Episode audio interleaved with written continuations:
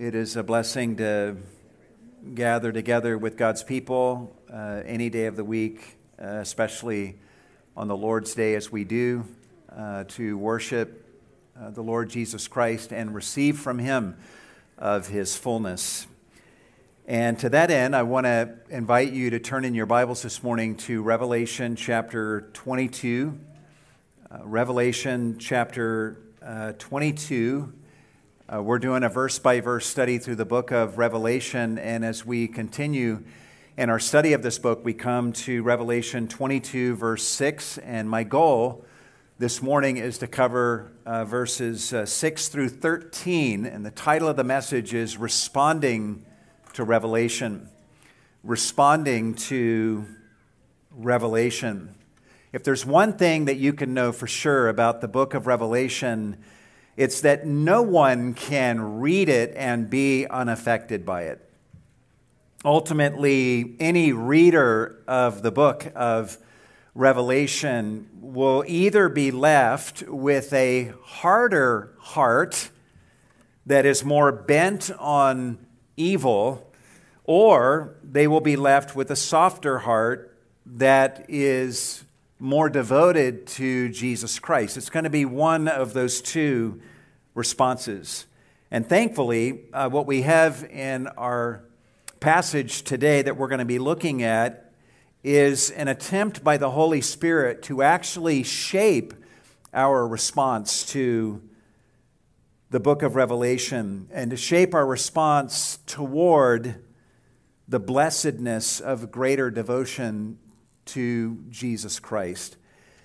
As we've studied the book of Revelation, over, I think, the last 17 months now, we have seen uh, the vision of Christ in chapter 1. We have read Jesus' messages to the seven churches of Asia Minor in chapters 2 and 3. In Revelation 4 and 5, we saw the throne of God in heaven and the presentation of the Lamb who is shown to be worthy to take the book of human destiny and break its seals. In Revelation 6 through 18, we witness the Lamb breaking the seals of judgment, which then unleash the seven trumpets upon the world, followed by the seven bowls of God's wrath poured out upon the inhabitants of the earth, who stubbornly, even in the face of this onslaught of judgment, refuse to repent of their wickedness and give glory to God. In Revelation 19, we saw how the Lord Jesus Christ will come from heaven to earth at his second coming and defeat the Antichrist and his armies and then bind Satan for a thousand years.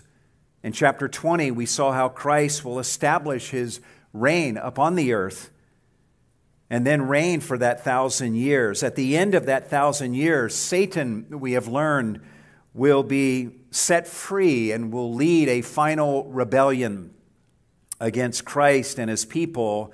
But we saw how God will defeat them all and then cast Satan once and for all into the lake of fire.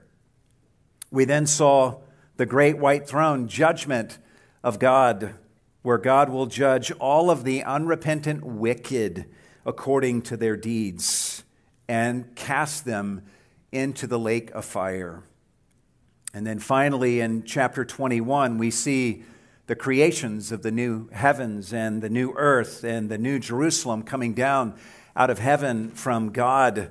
We see unfolding the beginning of that chapter a new reality in which there is no more death, no more sorrow, pain, or evil of any sort. We saw how one of the angels bearing the bowls of God's wrath earlier in Revelation took John, the apostle, to a great and a high mountain to show him the new Jerusalem. And John described for us the wonderful features of this amazing eternal city, not the least of which is that the throne of God and the Lamb will be in this city where God's people will experience his blessings in the eternal state forever and ever. That's what we've studied so far over the last year and a half. The question is how should we respond to all that we have been exposed to as we have studied through the book of Revelation? What should our response be to this book? Last February, the atheist Bill Maher gave his response to the book of Revelation on his TV program. He spoke to Christians and said, and I quote, Have you ever read the book of Revelations? They've got stuff in that book you only see after the guy in the park sells you bad mushrooms. That's his response to Revelation. Bart Ehrman is a Christ rejecting scholar who has spent time reading the book of Revelation from beginning to end in the original Greek. He studiously took notes and jotted down his observations as he read through the entirety of the book of Revelation. He likely has spent more time in the book of Revelation than any of us in this room have spent. Coming forth from his many hours of reading and studying the book of Revelation, he began publishing his thoughts in August of last year. And among his comments on the book of Revelation, he said the following, and I quote I have come to realize that I do not revere, respect, or even like this book anymore.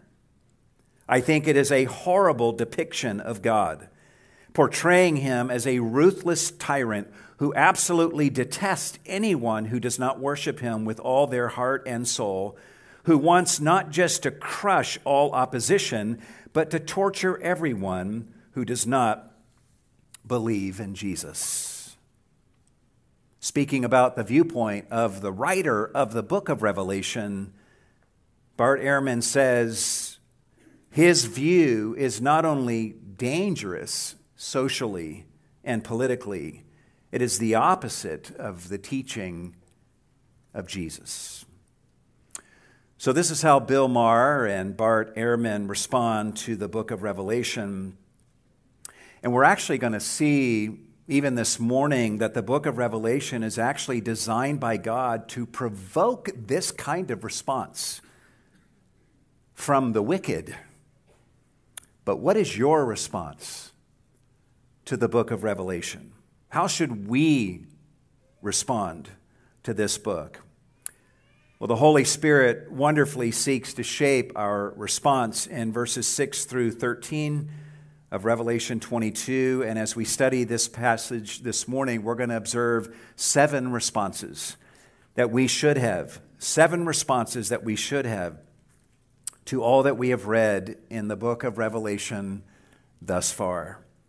Number one, Number one, we should view the words of Revelation as faithful and true. We should view the words of Revelation as faithful and true. Observe what John says in verse 6. And he said to me, These words are faithful and true. These words refer to everything that the angel said to John about the new Jerusalem in recent verses, but they should also be understood to include all of the words spoken to John throughout the entirety of the book of Revelation. Regarding all of these amazing words that have been revealed to John and spoken to him, the angel says to John, These words are faithful and true. This assurance partly needs to be said for John's benefit due to the wonderful nature of everything that he has been seeing and hearing. John's heart is right now, no doubt, filled with wonder, asking, This is just thinking, this is all so wonderful and good. Can it really be true? Or am I just dreaming these things? And to that part of him that may be feeling this way, the angel says to John, these words are faithful and true. But this angel is speaking these words to John for our benefit also. if we harbor any doubts in our hearts about the contents of Revelation, this angel is wanting to assure us that the words of Revelation are faithful and true. The word faithful speaks of the absolute reliability of these words. And true speaks of the truthfulness of the words that have been spoken. Nothing that has been said to John in these 22 chapters is an inadvertent mistake. Nothing that has been revealed to John is a lie.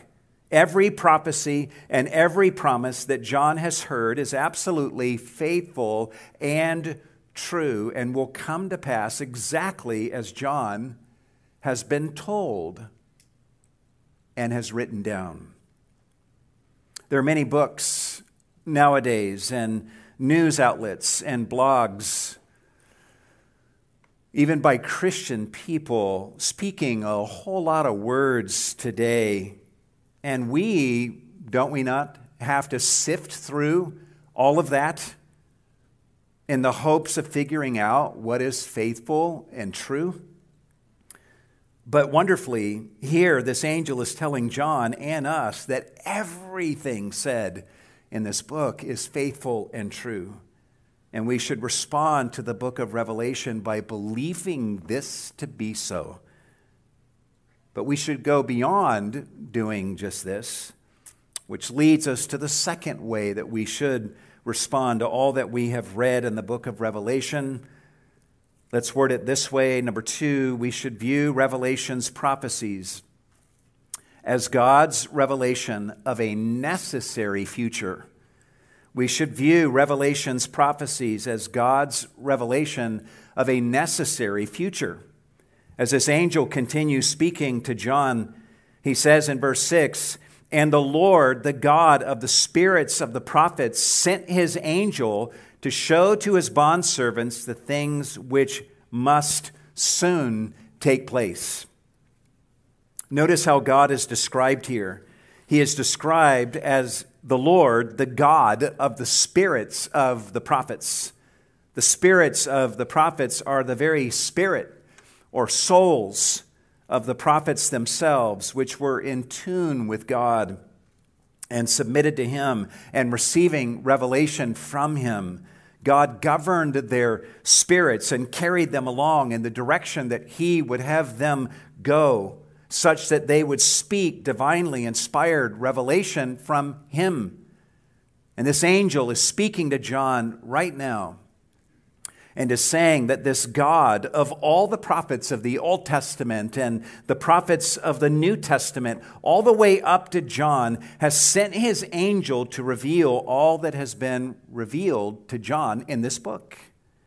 In order that through John, God might show his bondservants or his slaves, the text says, things which must soon take place. By the way, the angel that is spoken about here is the angel that John mentions all the way back in Revelation chapter 1, verse 1, where John introduces the book of Revelation by saying, Listen to these words the revelation of Jesus Christ, which God gave him to show to his bondservants the things which must shortly take place, and he sent and communicated it by his angel to his bondservant John. Angels, as you will recall, show up all over the place in the book of Revelation. But there does seem to have been one particular angel who was the primary facilitator of all of the revelation that God has been imparting to John in ways that aren't always explained in this book. And according to verse 6 here, the purpose of this main messenger angel was to show to God's bondservants the things which must soon take place. This means that if you are a believer in Jesus and you're a servant of God, God inspired this book of Revelation for your benefit because God wants you to know the things that will take place soon. Notice here in verse 6 the word must. The purpose of the book of Revelation is not merely to show the things that will take place, although that is true, but to show the things which must take place. In other words, the things which simply must happen by divine moral necessity and God's predestined plan for the ages. Ultimately, what the words of this angel communicate to us is that we should respond to the book of Revelation by understanding that this book is from God, that it reveals the future, and that it reveals the sovereign plan of God regarding the things that simply must, of necessity, take place in God's predetermined plan. As history comes to its culmination in God's plan and on His timetable. Tied to responding to the book of Revelation in this way, there's yet another way that we should respond to what we have read and learned from the book of Revelation. Let's word it this way. Number three, we should know that Jesus is coming. We should know that Jesus is coming with blessing for those who give heed to revelation. We should know that Jesus is coming with blessing for those who give heed to this book. At this point, the speaker is no longer the angel, but Jesus speaking. And listen to what Jesus says in verse 7. He says, And behold, I am coming quickly. Blessed is he who heeds the words of the prophecy of this book. When we read this promise of Jesus saying, Behold, I am coming quickly, let's spend a minute or two here. Our first thought might be how can this promise for Jesus to come quickly be true when Jesus still hasn't come for 2,000 years since this promise was spoken. We know that the coming that Jesus is speaking about here is primarily centered upon his second coming that John described for us back in Revelation chapter 19. And we know that almost 2,000 years have gone by, and this second coming still has not happened.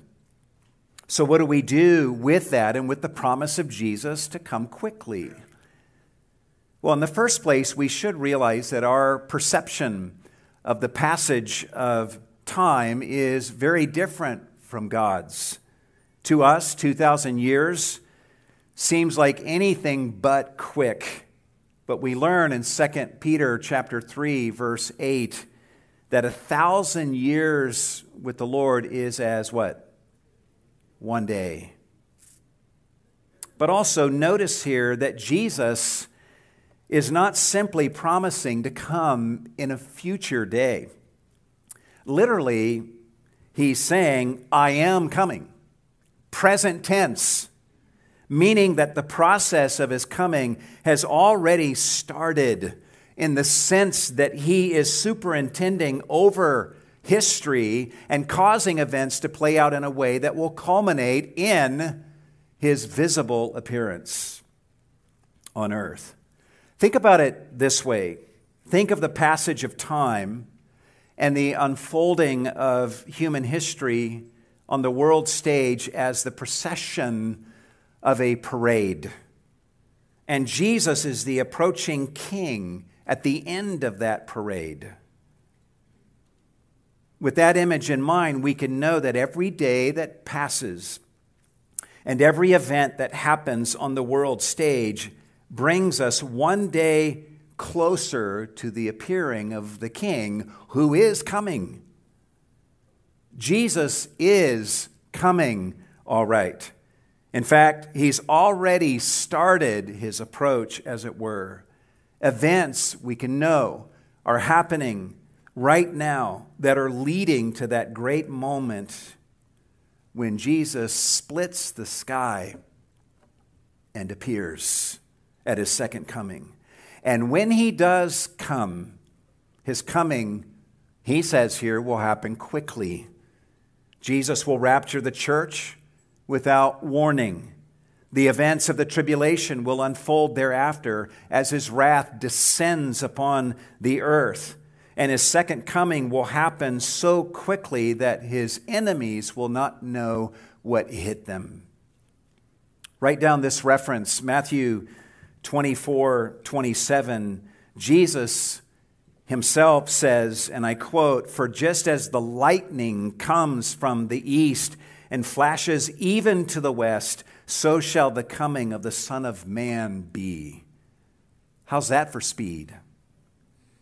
By the way, I just read this week that back in April of 2020, the National Weather Service observed a lightning bolt along the Gulf Coast that was literally 477 miles long. Imagine that. That's a lightning bolt as long as the distance from Los Angeles to Tucson lighting up the sky with a suddenness that no one could prepare for. Imagine the power of that. And that's the way Jesus' second coming will be. His coming will be as quick as lightning and as powerful too. And notice how Jesus words this promise in the context of a command. He says here, Behold, I am coming quickly. This word behold derives from a command that means to look or to see. Essentially, Jesus is telling us that he wants us to see right now the truth that he is coming. While the world is oblivious to this looming reality of the coming of Jesus, Jesus wants us to be in on this secret and to see him approaching with the eyes of our heart. In the second part of verse 7, Jesus says, Blessed is he who heeds the words of the prophecy of this book. To give heed to the book of Revelation is to believe it to be true, to believe it is from God, to keep it in one's heart, and to live a life that is consistent with the expectation that all of these things truly will come to pass. To give heed to the prophetic words of Revelation is to live as one who knows that God will judge the unrepentant wicked, and to live as one who knows that God is in control of history as it unfolds even today, and to live as one who knows that one day God will remove all evil and sorrow and death and dwell with his people forever in the New Jerusalem. Blessed is such a one, Jesus says, who heeds the words of the prophecy of this book. There's some people who, who brush off the book of Revelation as too confusing to be worthy of their time. And sometimes, sadly, even Christians can do this. But this is the only book of the Bible that comes with a blessing like this where Jesus pronounces a blessing on those who give heed to its words and allow it to shape their lives. There's a fourth way that we should respond to what we have read and learned in the book of Revelation so far. Number four, we should worship God, not his messengers. We should worship God, not his messengers. At this point of the narrative, something truly astounding happens, beginning in verse 8. Observe what John confesses to us in verse 8. He says, I, John, am the one who heard and saw these things. And when I heard and saw, I fell down to worship at the feet of the angel who showed me these things. John has heard all that his tour guide angel has said to him. He has seen everything that this angel has directed him to see. And John is so overwhelmed at this point that he says, I fell down to worship at the feet of the angel who showed me these things. Back in chapter 19, you will recall, we saw John falling at the feet of an angel who showed him the marriage supper of the Lamb And we saw how that angel admonished him and said, Don't do that. Worship God. And now, here, John, even after that rebuke and redirection back in chapter 19, is falling once again at the feet of yet another angel. And we don't really have to speculate as to why. He tells us, I fell down to worship at the feet of the angel who showed me these things. John is so overwhelmed by the glories of what he has seen regarding the New Jerusalem and the eternal state. And he's so grateful to this angel for showing him these wonderful things that he gets carried away and falls at this angel's feet to worship the angel. This is the great apostle John who walked with Jesus for three years when Jesus was on the earth. This is the Apostle John, the great church leader who has led the church and walked with God for many decades now. This is John, who has now been the recipient of the most amazing revelations ever granted to a human being. And what does he do? He wrongly responds to God's revelation by worshiping the angel that God used to show him these things. If anything reveals how intractable our tendency towards idolatry is, it is this. What John is doing here, if he were here, he would say, I was wrong. This is a wrong response to revelation. Observe how this angel responds in verse 9. John says, But he, the angel, said to me, Do not do that. I am a fellow servant of yours and of your brethren, the prophets, and of those who heed the words of this book. Worship God, he says. Do not do that, the angel says to John.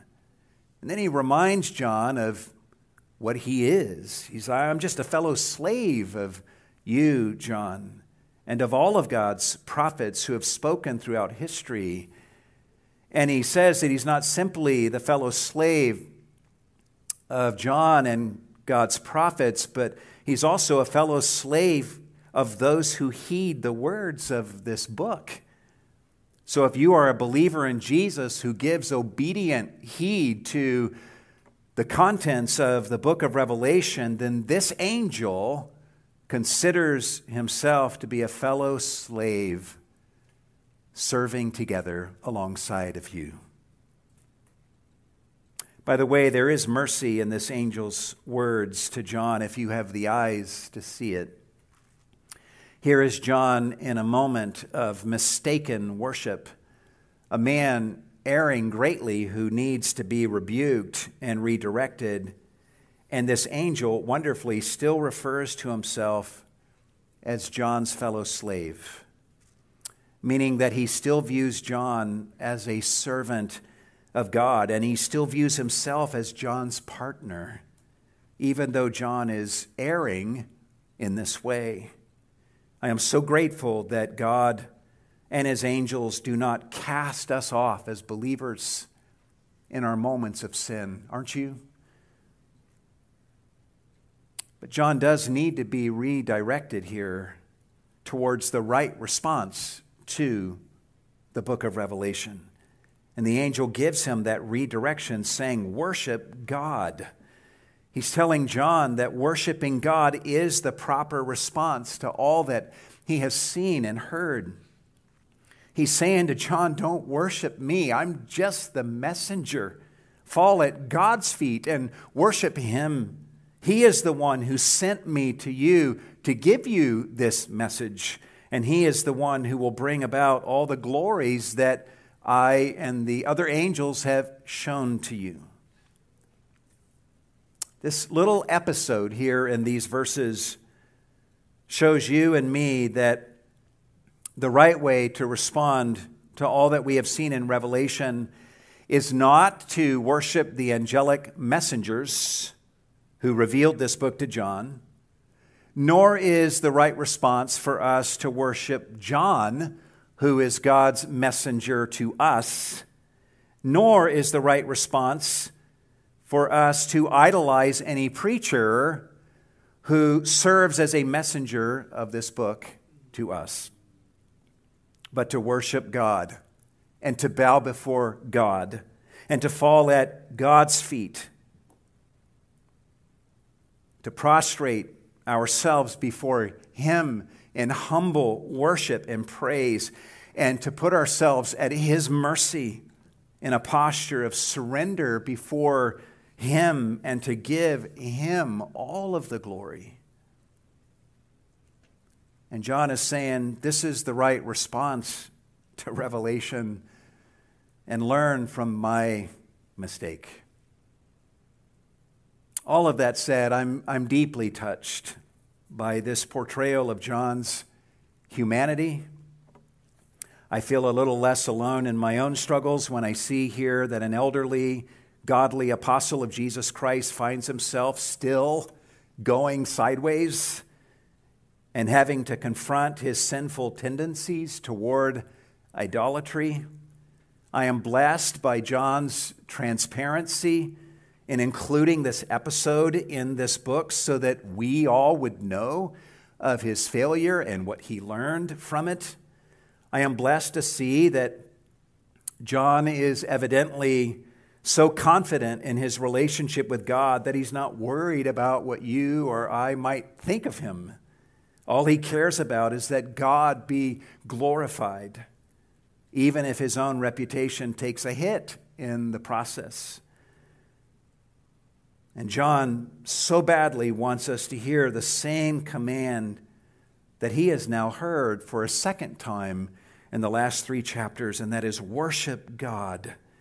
He wants us to know that this is the proper response to all that we have seen in this book to fall at God's feet and to worship Him alone, and to give our worship to no one or nothing else. There's a fifth way that we should respond to what we have read and learned from the book of Revelation. Number five, we should seek to understand and broadcast Revelation's contents we should seek to understand and broadcast Revelation's contents. Observe what John says in verse 10. And he said to me, Do not seal up the words of the prophecy of this book, for the time is near. This instruction to John is actually the exact opposite of the instruction that was given to Daniel centuries earlier Daniel received some amazing revelations from God regarding the future.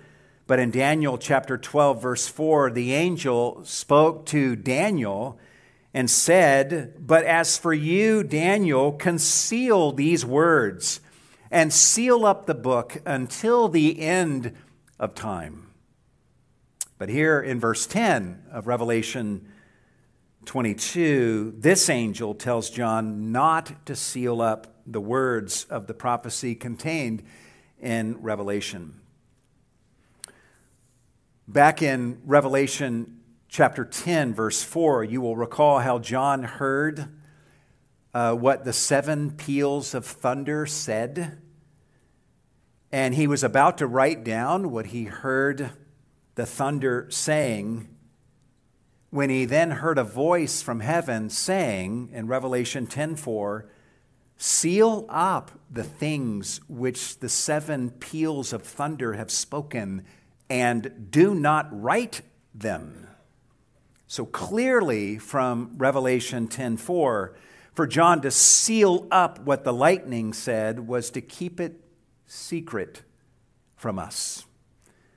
So for this angel here in our passage today to tell John not to seal up the prophecy of the book of Revelation means to do the opposite of keeping it a secret.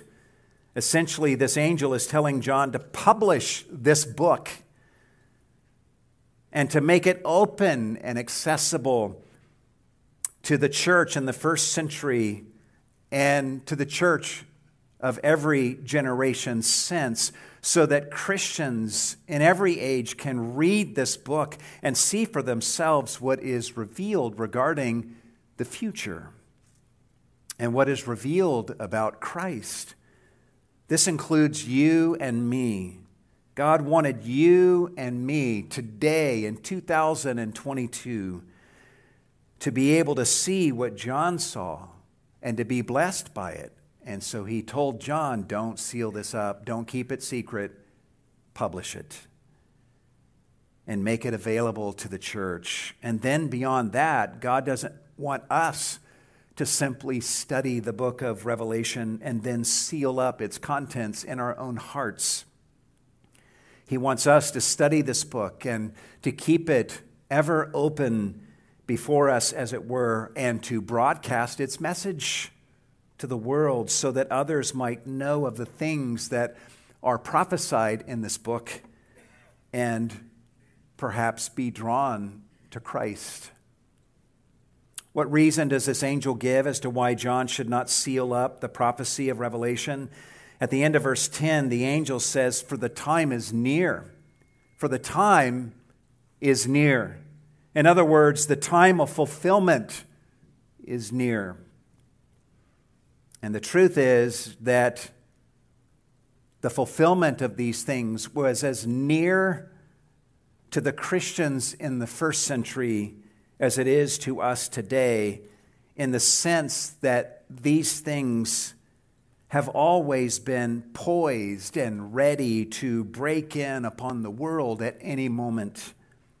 The future that is prophesied in the book of Revelation does not sit at the end of a lengthy timeline, but even now these things are just behind the curtain ready to break in upon the world. And one day, when we do experience the fulfillment of all of these things, we will realize how near these things were to us all along.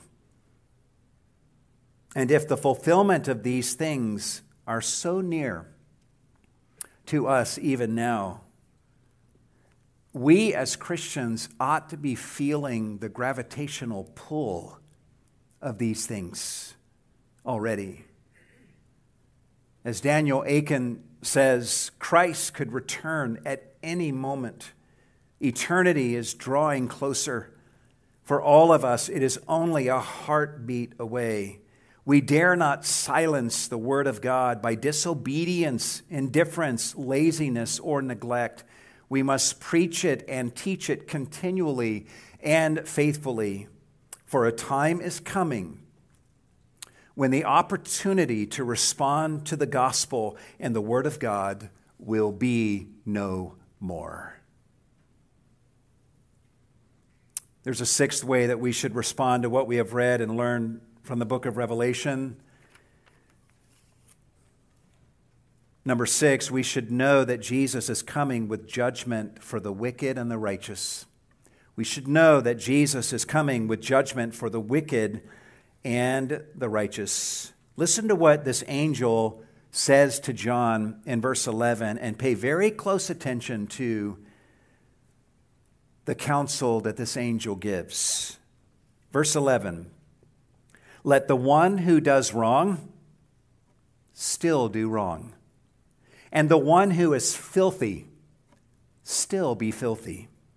And let the one who is righteous still practice righteousness and the one who is holy still keep himself holy. These words of counsel from the angel are both startling and, in my opinion, haunting, and ought to make the hair on the back of our neck stand up. It makes perfect sense to all of us in this room that this angel would say at the end of verse 11, Let the one who is righteous still practice righteousness and the one who is holy still keep himself holy. But the counsel at the beginning of the verse falls strangely on our ears, does it not?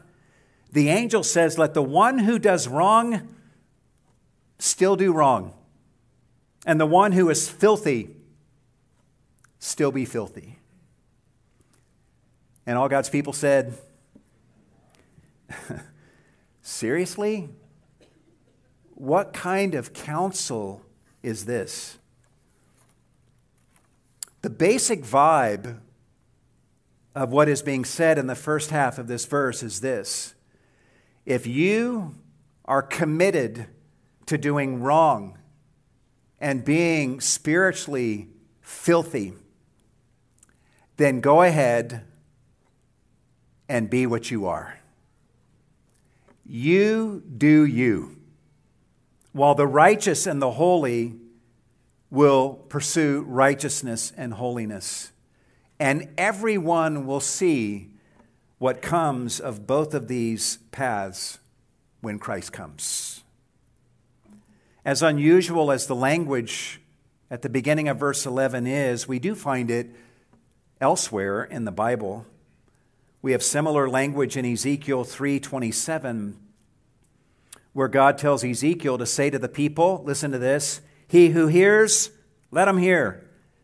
And he who refuses, let him refuse.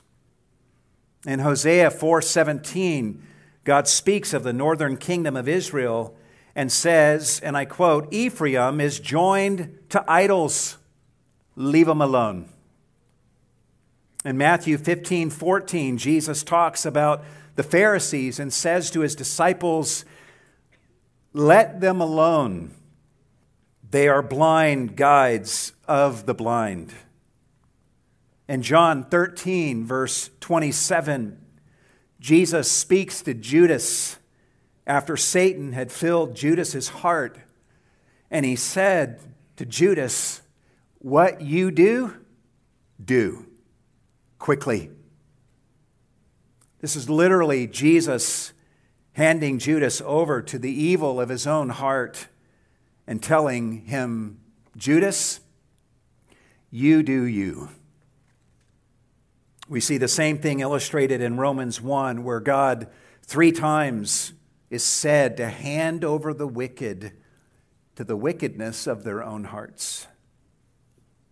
So the instructions of verse 11 in the first half of this verse are chilling words that the one who does wrong still do wrong, and the one who is filthy still be filthy. Does this mean that God does not want such persons to repent? No, it doesn't mean that. Throughout Revelation, we have seen multiple calls to repentance. But there comes a point in every unrepentant sinner's life when God hands them over to the evil of their hearts and essentially says to them what Jesus says to Judas What you do, do. I release you to do the evil that you are bent on doing, and I won't restrain you. And that's the message here. The angel is saying, Let the one who is unrighteous go ahead and keep doing unrighteousness. And the one who is filthy, still be filthy.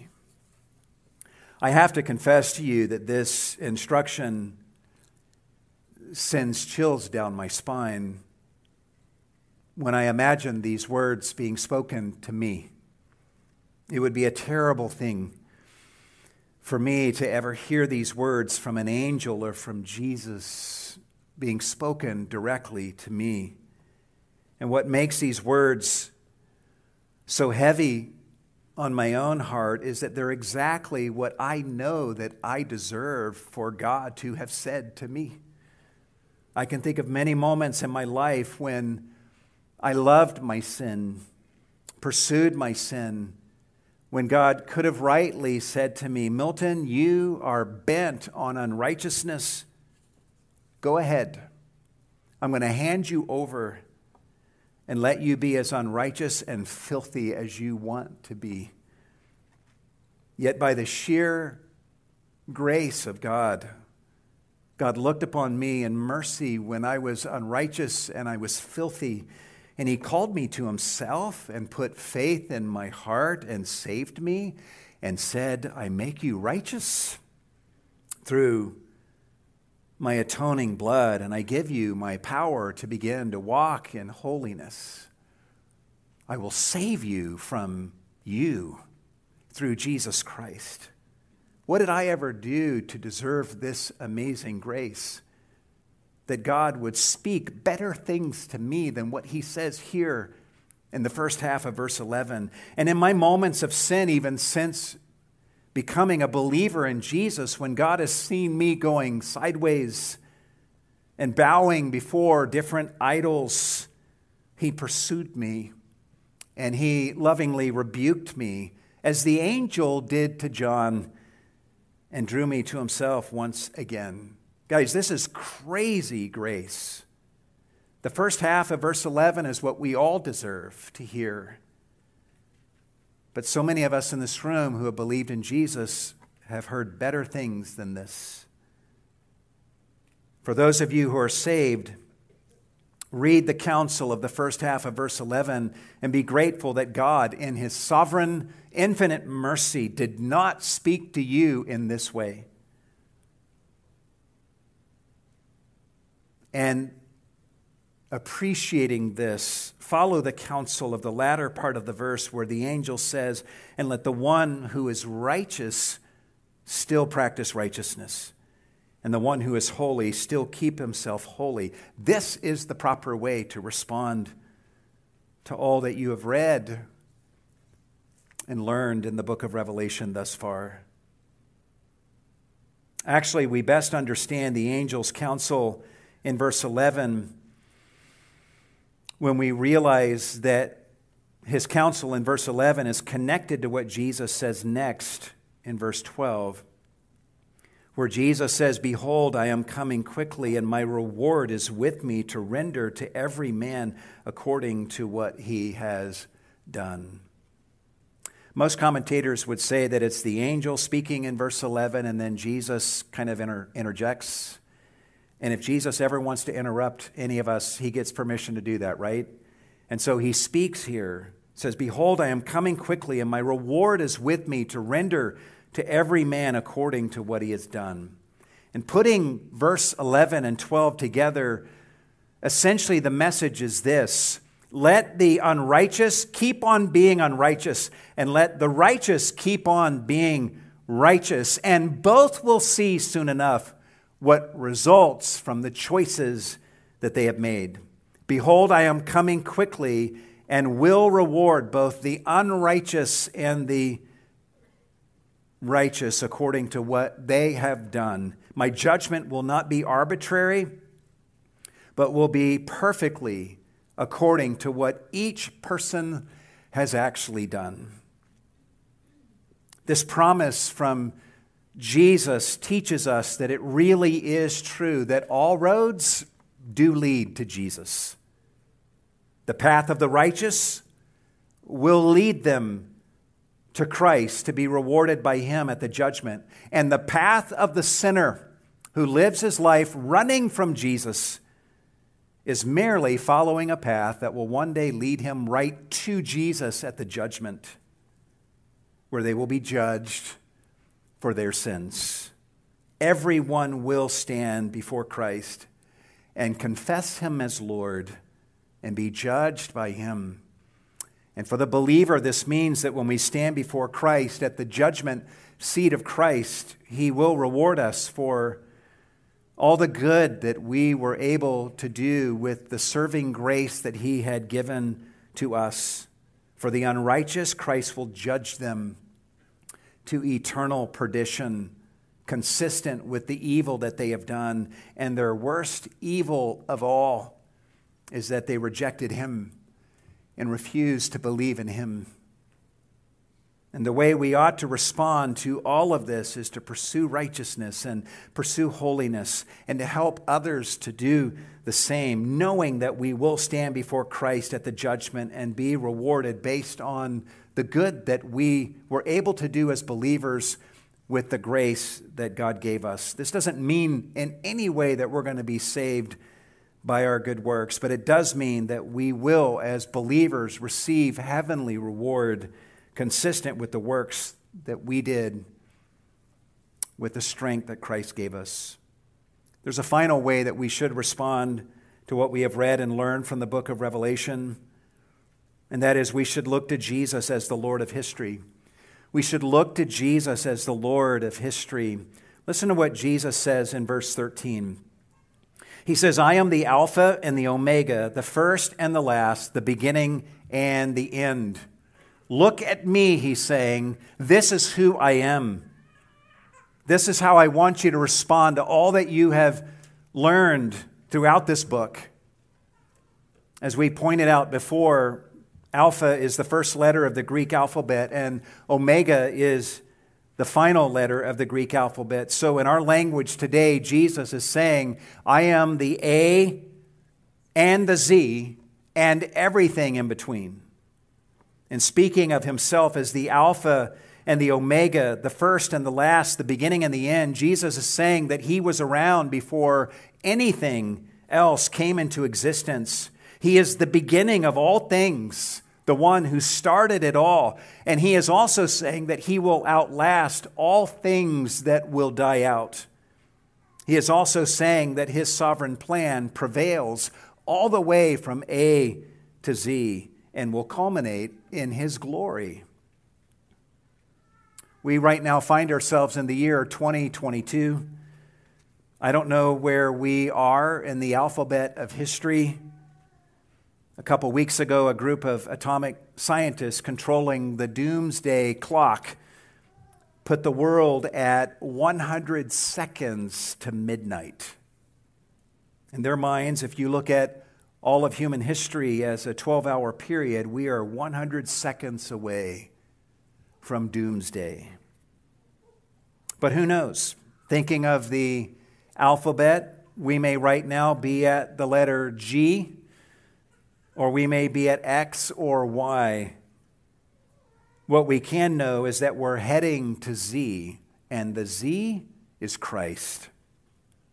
He is the beginning of history, and He is the end all things came from him, and everything will lead to him. As some writers have said, history doesn't end merely with an event, but it ends with a person, and that person is Jesus. The kind of language that Jesus uses in this verse is Old Testament language reserved for God alone.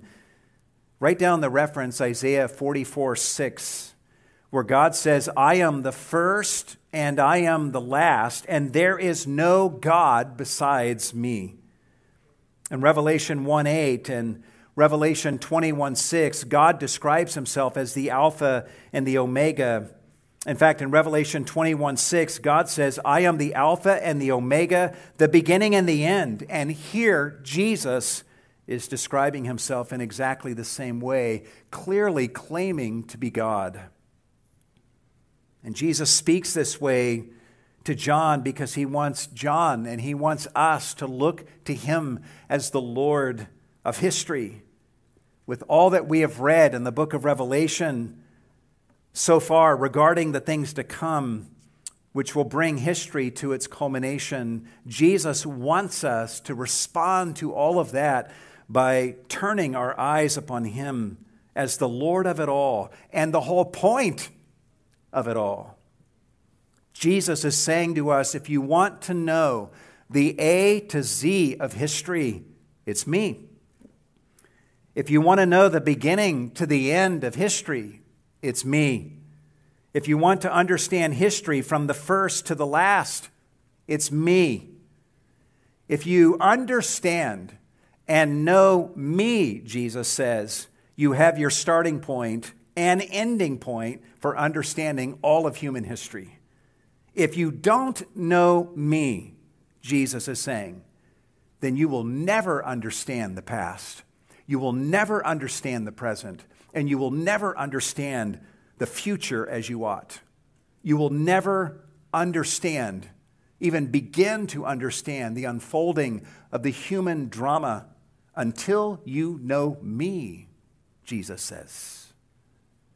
And more than anything else, Jesus wants all that you and I have read and encountered in the book of Revelation thus far to bring us to a place of looking to Him and knowing Him in this way. Will you do that?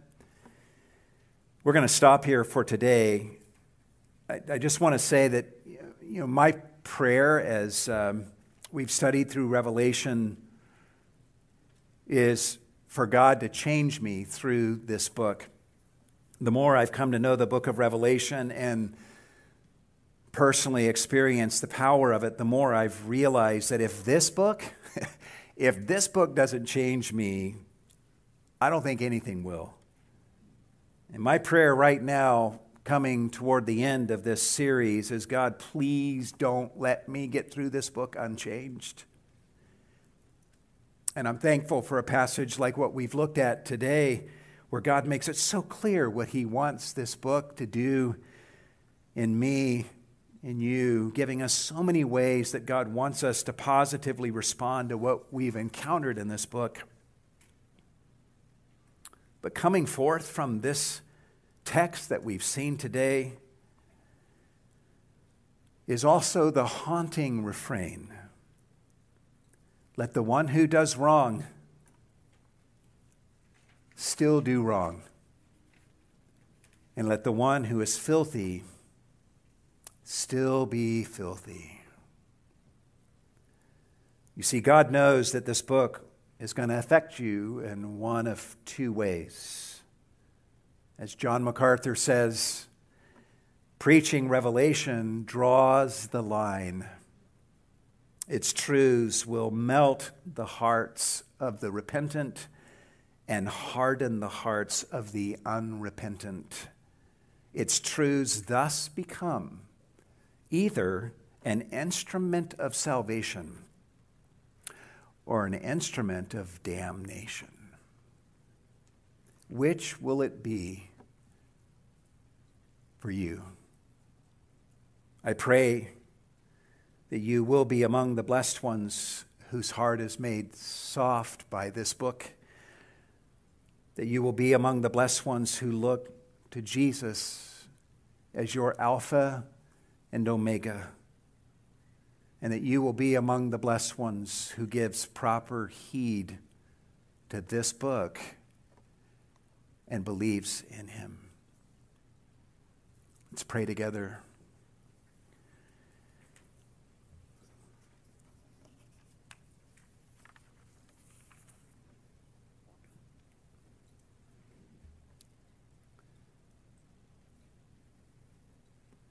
Lord, you are a good God to give us a book like this with all the revelation that is contained in this book.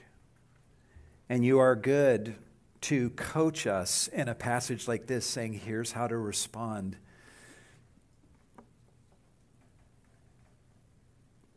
Lord, I, am not naive. There are some in this building within the sound of my voice who are unrepentantly unrighteous and filthy. And they will go on being unrighteous and filthy. In fact, they're even more confirmed and hardened in that path because of this very sermon.